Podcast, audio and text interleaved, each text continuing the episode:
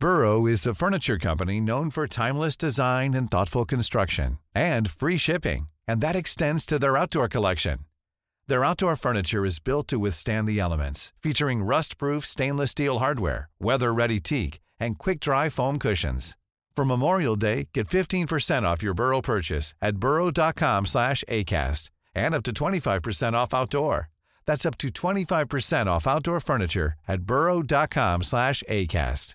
Quality sleep is essential. That's why the Sleep Number Smart Bed is designed for your ever evolving sleep needs. Need a bed that's firmer or softer on either side? Helps you sleep at a comfortable temperature? Sleep Number Smart Beds let you individualize your comfort so you sleep better together. JD Power ranks Sleep Number number 1 in customer satisfaction with mattresses purchased in-store. And now save 40% on the Sleep Number limited edition Smart Bed for a limited time.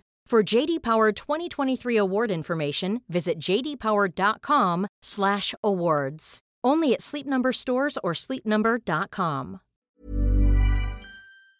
Allô Internet! Aujourd'hui, on se retrouve pour une histoire très très très étrange. Vous allez voir, là, c'est une des histoires de disparition slash meurtre irrésolu des plus bizarres que j'ai entendues récemment, euh, que j'ai lu plutôt.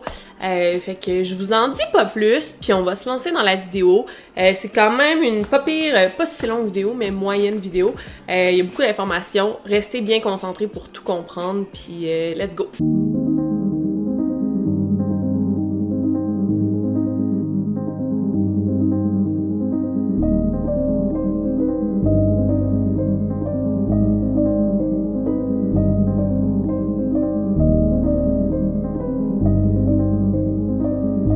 Écoutez le podcast Over and Out.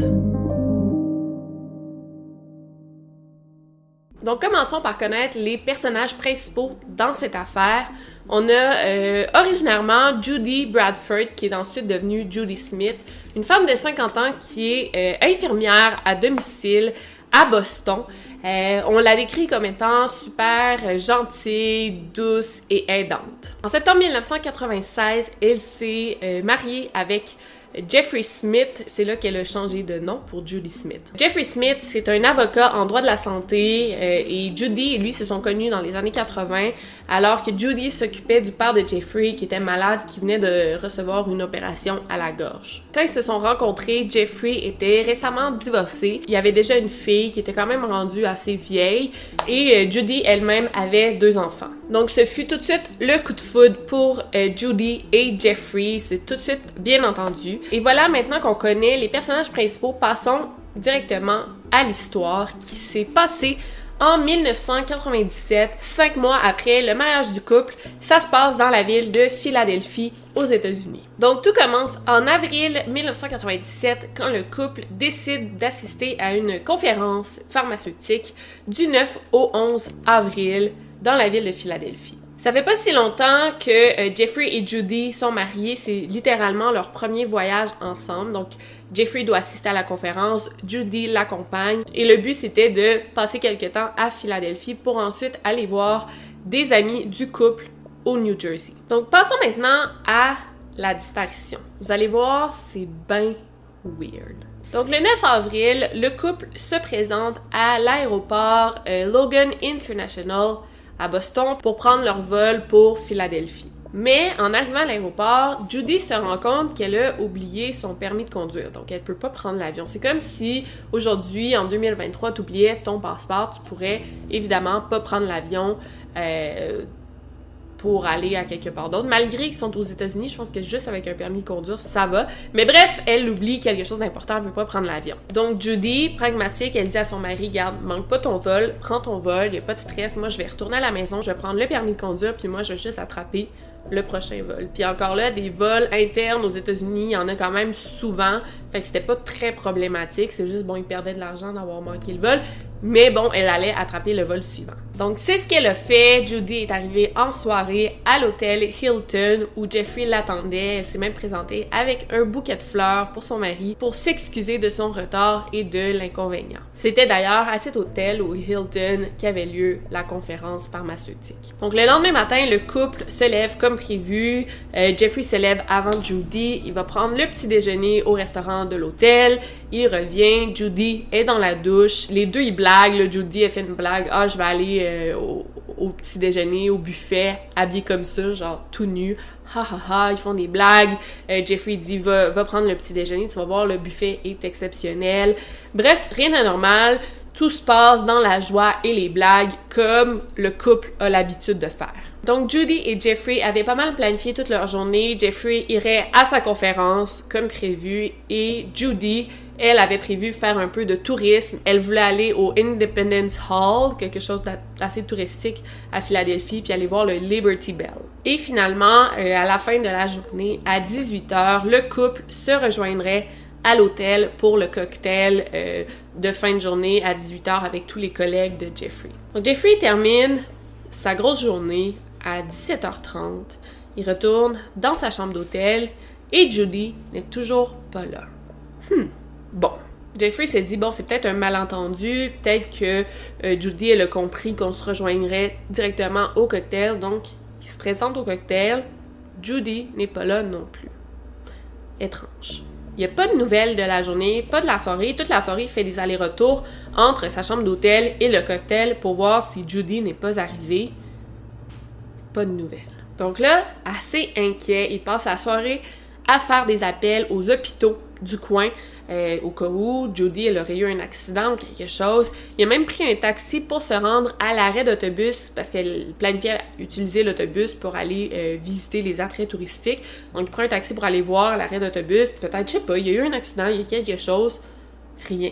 Un truc que les enquêteurs ont trouvé étrange, c'est que les vêtements qui étaient dans la chambre d'hôtel qui appartenaient à Judy, c'est comme s'ils n'avaient jamais été portés. En fait, c'est comme si Judy avait porté les mêmes vêtements dans l'avion, puis euh, le lendemain toute la journée. Honnêtement, bon, moi je ferais pas ça, mais euh, c'est pas si bizarre parce que c'est un vol qui est quand même très court. Peut-être qu'elle aimait particulièrement son outfit, elle trouvait qu'elle l'avait pas assez porté pour prendre un vol. Fait que euh, c'est pas si bizarre, mais bon, elle aurait porté les mêmes vêtements pour prendre l'avion, pour profiter de sa journée le lendemain, puis les autres vêtements n'ont jamais été portés. Aussi, un autre truc que les enquêteurs ont trouvé étrange, c'est que c'est comme si Judy n'avait pas amené euh, de cosmétiques euh, pour le voyage, donc euh, pas de maquillage, pas de démaquillant, pas de crème, rien. Sa fille, qui a été interrogée, elle dit que c'est pas très anormal venant de sa mère. Encore là, pourquoi pas, peut-être que c'était pas une femme qui utilisait beaucoup de maquillage ou de crème ou quoi que ce soit. Ne rien amener, c'est bizarre, tu sais, pas de brosse à dents, pas de déodorant, bref, rien amené, je comprends que c'est bizarre, mais peut-être aussi qu'elle avait tout simplement oublié sa trousse de cosmétiques, on ne sait pas. Un truc que Jeffrey a pensé durant la soirée pour essayer un peu de, de s'enlever l'inquiétude, il s'est dit, ben, comme Judy est infirmière, c'est vraiment une, vocation pour elle, peut-être qu'elle a été retenue, peut-être qu'elle a assisté à un accident, puis elle s'est portée volontaire pour aider la personne accidentée. Euh, il avait déjà vu Judy venir en aide à des inconnus auparavant. Donc, il s'est dit, peut-être que c'est ce qu'elle a fait, puis elle est retenue à quelque part, il n'y a pas moyen qu'elle me joigne. Je sais pas. Mais plus le temps avançait, bien sûr, plus il se disait qu'il y a quelque chose de grave qui est arrivé. C'est finalement vers minuit que Jeffrey s'est présenté au poste de police pour signaler la disparition de sa femme. Et là, comme les règles l'indiquaient, apparemment, selon la police, euh, il fallait attendre 24 heures avant de signaler la disparition puisqu'on parlait d'une adulte. Donc, euh, Jeffrey a dû attendre jusqu'au lendemain matin pour signaler la disparition de sa femme, ce qui est vraiment frustrant de lire ça. C'est fou parce que, bon, la première fois, il a signalé la disparition de sa femme, il s'est fait revirer de bord, comme si c'était pas important, mais le lendemain, durant sa conférence, il a rencontré le maire de Philadelphie, puis c'est là qu'il a parlé de la disparition de sa femme et d'à quel point les policiers avaient l'air de s'en foutre, euh, puis que la disparition de sa femme n'était pas du tout prise au sérieux parce qu'on lui a demandé d'attendre 24 heures avant de signaler la disparition. Donc, avec du recul, Jeffrey y croit que le fait de s'être plaint au maire euh, de Philadelphie. Ça a vraiment fait une différence parce que après ça, dès le lendemain matin, les policiers étaient beaucoup plus courtois, étaient beaucoup plus polis. Et là, l'enquête, la vraie enquête a commencé. Malgré tout ça, euh, Jeffrey sentait encore que les policiers le prenaient pas au sérieux. Il y a même un des détectives qui a suggéré que euh, Judy avait un genre de midlife crisis, qu'elle s'était juste enfuie de sa vie. Puis, ben, Jeffrey, disait, ben non, c'est impossible, tu reviens de se marier, elle est heureuse, elle ferait jamais ça. Et même après quatre jours sans nouvelles, les détectives continuaient de suggérer que c'était une disparition volontaire. Bon, au bout de quatre jours, ils se sont dit, ben, peut-être qu'une autre hypothèse. Puis là, ils croyaient pertinemment que Jeffrey était impliqué dans la disparition de sa femme. Donc, au lieu de vraiment la chercher, c'est comme s'ils mettaient tout leur, leur effort, leur attention sur Jeffrey pour essayer euh, de lui faire dire la vérité. Il le considérait vraiment comme un suspect dès le départ. Mais tu sais, c'est un peu rire du monde parce que Jeffrey était à la conférence toute la journée. Ça, les policiers savaient, il y avait un bon alibi, mais quand même, c'était quand même considéré comme le suspect numéro un. J'avoue que c'est logique qu'il soit soupçonné parce que dans plusieurs disparitions, dans plusieurs meurtres, c'est souvent le mari qui est impliqué, tu sais, on sait selon toutes les statistiques. Mais il faut quand même regarder les autres options. Tu peux pas juste te concentrer sur une théorie puis oublier les autres hypothèses. Mais Jeffrey, de son côté, il collabore avec la police. Puis encore là, il y a un alibi. Mais là, les policiers y allaient jusqu'à se demander si Judy avait réellement accompagné Jeffrey à la conférence parce que personne d'autre que Jeffrey l'avait vu à l'hôtel Hilton. Bon, il y aurait quand même moyen de vérifier, j'imagine, avec la compagnie aérienne pour savoir si elle a vraiment pris son vol, mais c'était avant euh, le 11 septembre, je pense que tout ça, c'était moins strict, il y avait moins d'informations, c'était moins facile de vérifier ces, ces détails-là. Les policiers se posaient beaucoup de questions, ils se demandaient si c'était réellement vrai que Judy avait oublié son permis de conduire, ça pourquoi elle avait pris un autre vol. Euh, il pensait carrément que c'était un mensonge de la part de Jeffrey. Il se disait, ben, tu sais, Judy, elle a déjà voyagé dans le passé, c'est une voyageuse expérimentée. Elle sait que ça prend un permis de conduire pour voyager. Pourquoi elle l'aurait oublié? L'affaire, c'est que à cette époque-là, ça fait seulement 18 mois que euh, c'est obligatoire d'amener une pièce d'identité pour voyager. Avant ça, tu n'avais même pas besoin de pièce d'identité pour prendre l'avion. J'imagine juste dans des vols euh, au niveau national dans ton propre pays, mais quand même, ça faisait pas si longtemps que cette règle-là est instaurée. Donc c'est très possible que Judy ait oublié sa pièce d'identité vu que c'était une nouvelle règle. Ensuite, ben il y a toute l'histoire avec euh, le test du polygraphe parce que selon la police, là c'est dans les médias, selon la police, Jeffrey aurait refusé de passer le test du polygraphe. Ce qui, j'avoue, quand tu lis ça, quand tu entends ça, tu trouves ça louche. Mais c'est pas vrai, pas du tout. Jeffrey, a seulement exigé que ce soit le FBI qui lui fasse passer le test du polygraphe parce qu'il avait pas confiance en la police qui le considérait comme un suspect. Donc il dit OK, je vais le passer, mais je veux que ce soit le FBI qui me passe le test du polygraphe. Et ensuite, si je le réussis, si euh, tout se passe bien, si je ne mens pas, ben je veux que ce soit le FBI qui est impliqué dans l'enquête. Ça, c'était les exigences de Jeffrey, ce qui est totalement legit, je trouve. Moi non plus, je crois qu'à ce stade-ci, je ferais pas 100% confiance en la police locale. Je voudrais que ça soit comme des autorités supérieures qui prennent en charge l'enquête de ma femme. Mais là encore là, selon la police locale, ils disent ouais, ok, c'est une demande de Jeffrey, mais ils savaient très bien que le FBI allait refuser, donc c'était comme une bonne manière pour lui d'esquiver le test du polygraphe. Donc là, la police de Philadelphie a dit ok, on va faire un deal ça sera pas le FBI, mais on va te faire passer le test du polygraphe par la police, une autorité supérieure, soit la police de l'État du Massachusetts. Ce qui est quand même, encore une fois, legit, je trouve. Mais là, Jeffrey a tout de même refusé. Fait que je comprends un peu de douter de lui. Tu sais, il aurait tellement dû dire Ok, je vais le faire, le test du polygraphe, pour prouver mon innocence.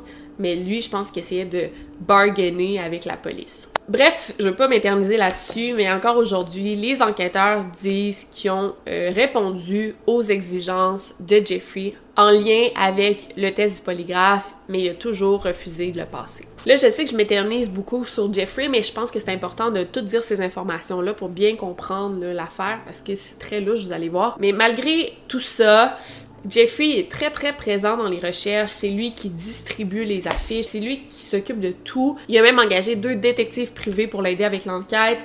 Ça n'a pas tant fonctionné malheureusement, ils n'ont rien trouvé. Euh, d'important, pas plus que la police a trouvé en fait. Mais Jeffrey est vraiment décrit comme un homme honnête. S'est impliqué dans les recherches du début à la fin à 100%. Il a même laissé tomber son travail d'avocat pour se dévouer aux recherches de sa femme. Fait que là, ça m'amène à me poser la question qu'est-ce qui s'est passé? Est-ce que Judy est réellement allée à Philadelphie? Et si oui, qu'est-ce qui aurait pu se passer cette journée-là? Eh bien, on a des bonnes raisons de croire que Judy est allée à Philadelphie parce qu'il y a une réceptionniste d'hôtel qui se rappelle d'avoir vu Judy à l'hôtel même si la chambre d'hôtel n'était pas son nom, elle a vu une photo de Judy, puis elle a dit oui, oui, je l'ai vue, cette femme-là, à l'hôtel. Il y a aussi une autre personne qui assistait à la conférence qui se rappelle d'avoir vu Judy dans le lobby. C'est des témoignages, euh, oui, ça peut nous aider à comprendre ce qui est arrivé, mais c'est pas full important. Euh, j'en ai parlé dans mon livre, des témoins oculaires, ça peut toujours se tromper, surtout si les témoins qui ont vu Judy ne la connaissent pas personnellement Burrow's furniture is built for the way you live. From ensuring easy assembly and disassembly to honoring highly requested new colors for their award-winning seating, they always have their customers in mind. Their modular seating is made out of durable materials to last and grow with you. And with Burrow, you always get fast, free shipping. Get up to 60% off during Burrow's Memorial Day sale at burrow.com slash ACAST. That's burrow.com slash ACAST. burrow.com slash ACAST. Quality sleep is essential. That's why the Sleep Number Smart Bed is designed for your ever evolving sleep needs. Need a bed that's firmer or softer on either side? Helps you sleep at a comfortable temperature? Sleep Number Smart Beds let you individualize your comfort so you sleep better together. JD Power ranks Sleep Number number 1 in customer satisfaction with mattresses purchased in-store. And now save 40% on the Sleep Number limited edition Smart Bed for a limited time. For JD Power 2023 award information, visit jdpower.com/awards. Only at Sleep Number stores or sleepnumber.com. Personnellement, c'est facile de mélanger Judy avec une autre personne. Euh, fait que c'est quand même des témoignages à prendre à la légère. Après avoir vu la disparition de Judy dans les médias, il y a d'autres témoins euh, qui ont appelé la police, qui ont appelé Jeffrey pour dire qu'ils avaient bel et bien vu Judy dans la ville cette journée-là. Encore là, comme je vous dis, ça prendra la légère. Mais attendez, il y a d'autres témoignages assez troublants en lien avec Judy Smith. Il y a plusieurs personnes qui disent avoir vu une femme dans la ville qui matchait la description de Judy. Mais cette femme semblait avoir de graves problèmes de santé mentale. Selon ces témoins, elle serait restée à l'hôtel Society Hill, toujours à Philadelphie, entre le 13 et le 15 avril. Et ce serait enregistré au nom de H.K. Rich slash Collins. Ça, c'est le nom qu'elle aurait écrit sur sa petite fiche d'hôtel. Et selon les employés, cette femme-là était la bizarre de la semaine. il y avait toujours euh, des, des, résidents assez bizarres à cet hôtel-là apparemment, mais Judy, ou la femme qui ressemblait à Judy, c'était vraiment la bizarre de la semaine. Elle aurait eu des comportements super déplacés. Là, on se rappelle, elle restait à l'hôtel avec son mari du 9 au 11, c'était la conférence. Donc, elle a disparu le 10 avril, puis là, on l'aurait vue à l'autre hôtel du 13 au 15 avril. Donc, pour revenir à cette femme-là étrange, elle parlait toute seule dans une langue inconnue. Et elle arrêtait pas de dire que l'empereur lui transférait de l'argent si elle avait besoin d'extensionner son séjour à l'hôtel. Même que euh, aurait été vue en train de se masturber devant la fenêtre de son hôtel à la vue de tous. Hmm. On peut se demander si c'est vraiment Judy, cette femme-là. Il y a un autre rapport de police qui mentionne aussi une femme désorientée à une intersection achalandée à 15 heures le jour de la disparition de Judy. La même femme qui semblait désorientée, qui ressemble à Judy, aurait aussi été vue dans une autre intersection achalandée dans un coin touristique de Philadelphie. Tous ces témoignages sont super intéressants, mais apparemment qu'à cette époque-là, à Philadelphie, il y avait une femme itinérante euh, avec des problèmes de santé mentale qui ressemblait beaucoup à Judy. Donc, est-ce que les gens se seraient confondus entre les deux? C'est très possible parce que la femme ressemblait tellement à Judy que quand le fils de Judy il a vu cette femme-là dans la rue, l'itinérante, il a tout de suite pensé que c'était sa mère, alors que c'était pas sa mère. Et c'est là que ça se complique. Il y a une photo de Judy qui a été montrée à un homme sans abri. Et quand il l'a vu, il a dit oui, je l'ai vu cette femme-là. Puis on lui a montré l'itinérante, on a dit c'est elle que t'as vu. Il a dit non non, c'est pas elle, je sais que c'est pas elle, c'est bel et bien Judy que j'ai vu. Et toujours selon cet homme, il aurait vu Judy en train de dormir sur un banc de parc près de, près de lui la nuit antérieure. Et ça, c'est l'un des témoignages que la famille croit fortement. Mais pourquoi Judy aurait dormi sur un banc de parc? C'est ça que c'est ça qu'on se demande. Il y a aussi plusieurs personnes qui auraient vu Judy en train de prendre un autobus, un genre d'autobus euh, Greyhound, le matin du 10 avril, le matin de sa disparition. Le même matin qu'elle est partie de l'hôtel où elle était avec son mari. Il y a même un employé de l'hôtel qui se rappelle que Judy lui aurait demandé l'information où prendre l'autobus dans le coin. Il y a même un chauffeur d'autobus qui se rappelle avoir embarqué Judy dans son autobus euh, en fin d'après-midi et il l'aurait débarqué pas loin de l'hôtel Hilton où elle logeait. Encore là, c'est super intéressant, mais est-ce que c'était vraiment Judy? C'est ça, tu Philadelphie, c'est quand même une grosse ville qui aurait pu se tromper avec quelqu'un qui lui ressemble. Mais si c'est vrai, ça nous crée une bonne ligne du temps. Fait que théoriquement, elle est revenue à l'arrêt d'autobus près de son hôtel au Hilton. Qu'est-ce qui s'est passé entre l'arrêt d'autobus puis l'hôtel? Puis ensuite, encore selon des témoignages, Judy aurait été vue en train d'entrer euh, dans une gare d'autobus Greyhound. Là. Je sais pas si vous savez c'est quoi Greyhound. Je pense que c'est partout dans le monde peut-être pas, mais c'est un autobus qui voyage d'un état à un autre, même d'un pays à un autre. Tu peux prendre un Greyhound ici puis te rendre aux États-Unis, là, si je me trompe pas. Euh, mais c'est des autobus comme euh, des trains, là. Fait qu'elle aurait été vue en train d'entrer dans la station d'autobus Greyhound, mais en même temps, peut-être qu'elle entrait seulement pour aller aux toilettes, on ne sait pas. En plus, le terminus était pas loin du Chinatown à Philadelphie et Judy adorait la bouffe euh, asiatique, la bouffe thaï. Fait que peut-être qu'elle s'en allait dans ce secteur-là pour aller manger, ça serait pas illogique qu'elle décide d'aller manger de l'asiatique euh, dans sa journée euh, de tourisme, mais il y a aucun des restaurants du coin qui a pu identifier Judy sur les photos. Un autre témoignage d'une personne qui dit avoir vu Judy, c'était euh, quelqu'un qui aurait vu Judy dans un magasin à grande surface, le Macy's, qui est situé au New Jersey. Tu sais, il avait quand même prévu aller au New Jersey, fait que ça a du sens, mais elle aurait seulement pu s'y rendre en autobus. Et c'est pas si compliqué parce que l'autobus pour se rendre au New Jersey passe à chaque heure devant l'hôtel. Un vendeur du Macy's se rappelle d'avoir vu Judy euh, qui apparemment magasinait des robes pour sa fille et elle aurait même dit ah oui je cherche une robe pour ma fille même si tout ce que j'achète pour ma fille elle aime jamais ça. Euh, puis selon sa famille ça sonne vraiment comme Judy parce que Judy achetait souvent des vêtements pour sa fille puis sa fille les aimait pas. Même que le vendeur qui aurait vu Judy se rappelle que la femme portait un sac à dos rouge et Judy avait un sac à dos rouge. Finalement, l'un des derniers témoignages, c'est euh, Judy qui aurait été vue au nord de Philadelphie, à exactement 89 km euh, de, de la ville, dans la ville de Easton. Et là, elle aurait été vue genre quelques jours après sa disparition. Fait que on se demande vraiment ben, lequel de ces témoignages est vrai? Il y en a plusieurs. Ça peut nous donner quand même une ligne du temps de ce qui est arrivé si les témoignages sont vrais, mais ça nous dit pas où est Judy, qu'est-ce qui est arrivé. Écoutez la suite. Le 7 septembre 1997, quelques mois après la disparition de Judy, il y a un père et son fils qui chassaient le chevreuil dans le parc national Pisgah National Forest en Caroline du Nord quand ils sont tombés sur des ossements.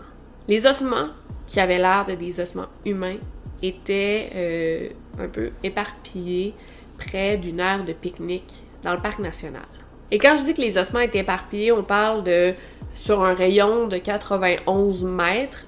Ils ont probablement été euh, éparpillés par des animaux, tout simplement. Le plus gros du squelette était euh, dans un trou creusé dans la terre qui était pas si profond. C'était un trou assez euh, ben, en superficie. Il y avait encore des vêtements d'attachés au squelette ainsi que des effets personnels de la victime. À partir des ossements, on a pu déterminer quelques informations pour pouvoir identifier la victime. On a pu savoir par exemple que les ossements appartenaient à une femme âgée entre 40 et 55 ans, qui avait eu beaucoup de travail dentaire et qui souffrait aussi d'arthrite au genou gauche. Selon l'autopsie, elle aurait été poignardée à mort. Donc on parle d'un homicide. Elle avait des marques de coupure sur ses côtes, mais aussi euh, plein de déchirures sur ses vêtements. Ses jambes étaient encore dans ses jeans. Euh, en dessous de ses jeans, il y avait des combines et euh, des chaussures de sport. Et bon, vous devinez sûrement où je veux en venir avec ça. Cette femme en question était Judy Smith. Ce qui est bizarre, c'est que quand on a vu les vêtements qu'elle portait quand elle a été retrouvée, c'était pas du tout les vêtements qu'elle portait la journée de sa disparition. Puis cette information, c'est non seulement Jeffrey qui l'a dit, mais tous les témoins qui l'ont vu aussi la journée de sa disparition. Donc pourquoi tout à coup elle porterait des vêtements de randonnée? Puis là, on peut se demander comment elle s'est ramassée en Caroline du Nord dans un parc national. Parmi les autres effets personnels qui ont été retrouvés, on parle d'un sac à dos bleu et noir euh, qui a été retrouvé et à l'intérieur, il y avait des vêtements d'hiver et 80 dollars en argent comptant. Pas loin, il y avait aussi un t-shirt qui avait été enterré et dans les poches du t-shirt, il y avait 87 dollars en argent comptant aussi. Donc clairement, avec ces informations, on sait que le vol n'est pas la cause de sa mort. Elle n'a pas été tuée pour son argent. Et on n'a jamais retrouvé le sac à dos rouge ni les vêtements qu'elle portait la journée de sa disparition. D'ailleurs, heureusement pour la famille, ça n'a pas été si long euh, d'identifier les ossements parce qu'un docteur de la ville où elle était retrouvée à Asheville, c'est lui qui a fait l'autopsie. Puis euh, il se rappelle d'avoir vu des affiches de disparition de Judy Smith. Donc il a fait le lien entre la femme disparue et les ossements retrouvés. On a donc demandé les informations dentaires de Judy à Jeffrey et quand on les a obtenues, le lien a été fait rapidement. Mais tout ça est tellement weird, genre comment elle est partie de Philadelphie pour se rendre en Caroline du Nord, pourquoi elle a fait ça? Si on connaît cette information, mais là, on va peut-être pouvoir identifier le tueur. Donc là, si on récapitule, on l'a retrouvé dans la ville de Asheville, en Caroline du Nord, qui est à 9 heures de route de Philadelphie. C'est pas la porte à côté, pas du tout. Mais est-ce qu'on a des témoignages de gens qui l'auraient vu dans le coin? Apparemment oui. Il y a plusieurs personnes qui se rappellent avoir vu une femme qui match la description de Judy au mois d'avril, soit le mois de sa disparition. Et là, écoutez bien ça, elle était apparemment super de bonne humeur, pas du tout en détresse. Elle aurait parlé à un commis euh, de magasin. Elle disait que son mari, c'était un avocat de Boston qui assistait à une conférence à Philadelphie, fait que ça a vraiment du sens. Et apparemment que pendant la conférence, Judy avait juste décidé d'aller faire de la randonnée à Asheville. Donc ça sonne vraiment comme elle. C'est intéressant ce témoignage-là, mais pourquoi elle aurait fait 9 heures de route pour se rendre à, Asheville, qui n'est pas une ville super connue? On peut se poser la question si Judy avait pas un amant. Peut-être. Encore là, il y a d'autres témoins qui se rappellent d'elle. Il y a un employé d'un musée, le Biltmore Estate, qui euh, se rappelle avoir vu Judy dans un terrain pas loin de l'endroit où son corps a été retrouvé. Apparemment qu'elle conduisait une petite auto grise remplie de boîtes et de sacs. Judy aurait demandé à cet employé si elle pouvait euh, se stationner et dormir dans sa voiture dans le stationnement du musée, j'imagine, ou du terrain où elle était. Euh, l'employé lui aurait répondu que non, malheureusement, elle ne pouvait pas, donc elle aurait quitté. Il y a un autre employé, le propriétaire d'un restaurant, qui se rappelle l'avoir vu. Elle conduisait une petite auto grise. Elle se serait arrêtée au restaurant. Elle aurait acheté pour 30 dollars euh, de sandwich ainsi qu'une petite voiture grise, un petit camion gris.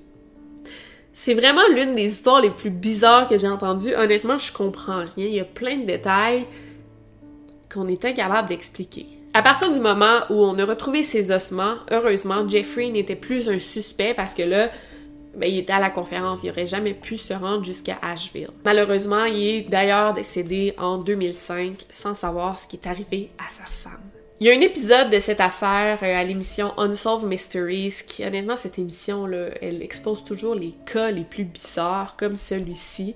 Euh, j'adore ces histoires. Ben, j'adore, tu sais ça fait longtemps, là, on peut dire qu'on est passionné par ces histoires. Quand c'est récent, c'est un peu plus touché, mais ces histoires irrésolues, bizarres, ça m'intrigue beaucoup. Et on peut se poser la question si Judy aurait carrément, volontairement quitté sa vie euh, parce qu'elle aimait pas sa vie. En même temps, elle a parlé au commis, puis elle a dit que son mari est avocat. Tu sais, quand tu veux quitter ta vie, tu parles pas de ton mari, surtout pas ton mari, ça fait juste cinq mois que t'es avec, pourquoi tu voudrais le quitter? Mais c'est pas mal clair pour les policiers que Judy se serait rendue volontairement à Asheville. Malgré le fait que tout le monde dans la famille de Judy et même Jeffrey disent que tout allait bien dans leur couple, qu'il n'y aurait eu aucune raison pour Judy de s'enfuir, il y a une amie de Judy qui est passée à l'émission de Unsolved Mysteries qui dit que selon elle, elle, ça allait pas si bien dans le couple, le couple traversait des difficultés, puis elle serait pas surprise que euh, Judy aurait tenté de s'enfuir.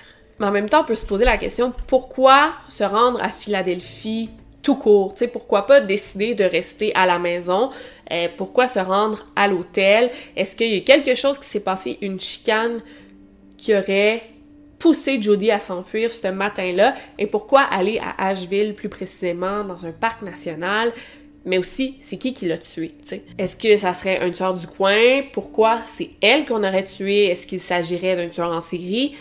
Il y a beaucoup trop de questions. Donc encore aujourd'hui, l'enquête est toujours ouverte, ça reste un cas irrésolu. Même si ça a eu lieu quand même il y a plus de 20 ans, ça reste une affaire vraiment bizarre, puis je suis contente de la partager avec vous aujourd'hui. Je veux, que vous ayez le même genre d'étonnement que moi. Parfois, je partage des histoires comme ça, là, qui retournent le cerveau, puis que t'arrives pas à comprendre ce qui est arrivé. Dites-moi vos théories en commentaire, ça m'intéresse beaucoup. Et euh, écoutez, sinon, on se revoit euh, dans pas très longtemps pour une nouvelle vidéo. N'oubliez pas de garder l'œil ouvert, barrez vos portes et over and out.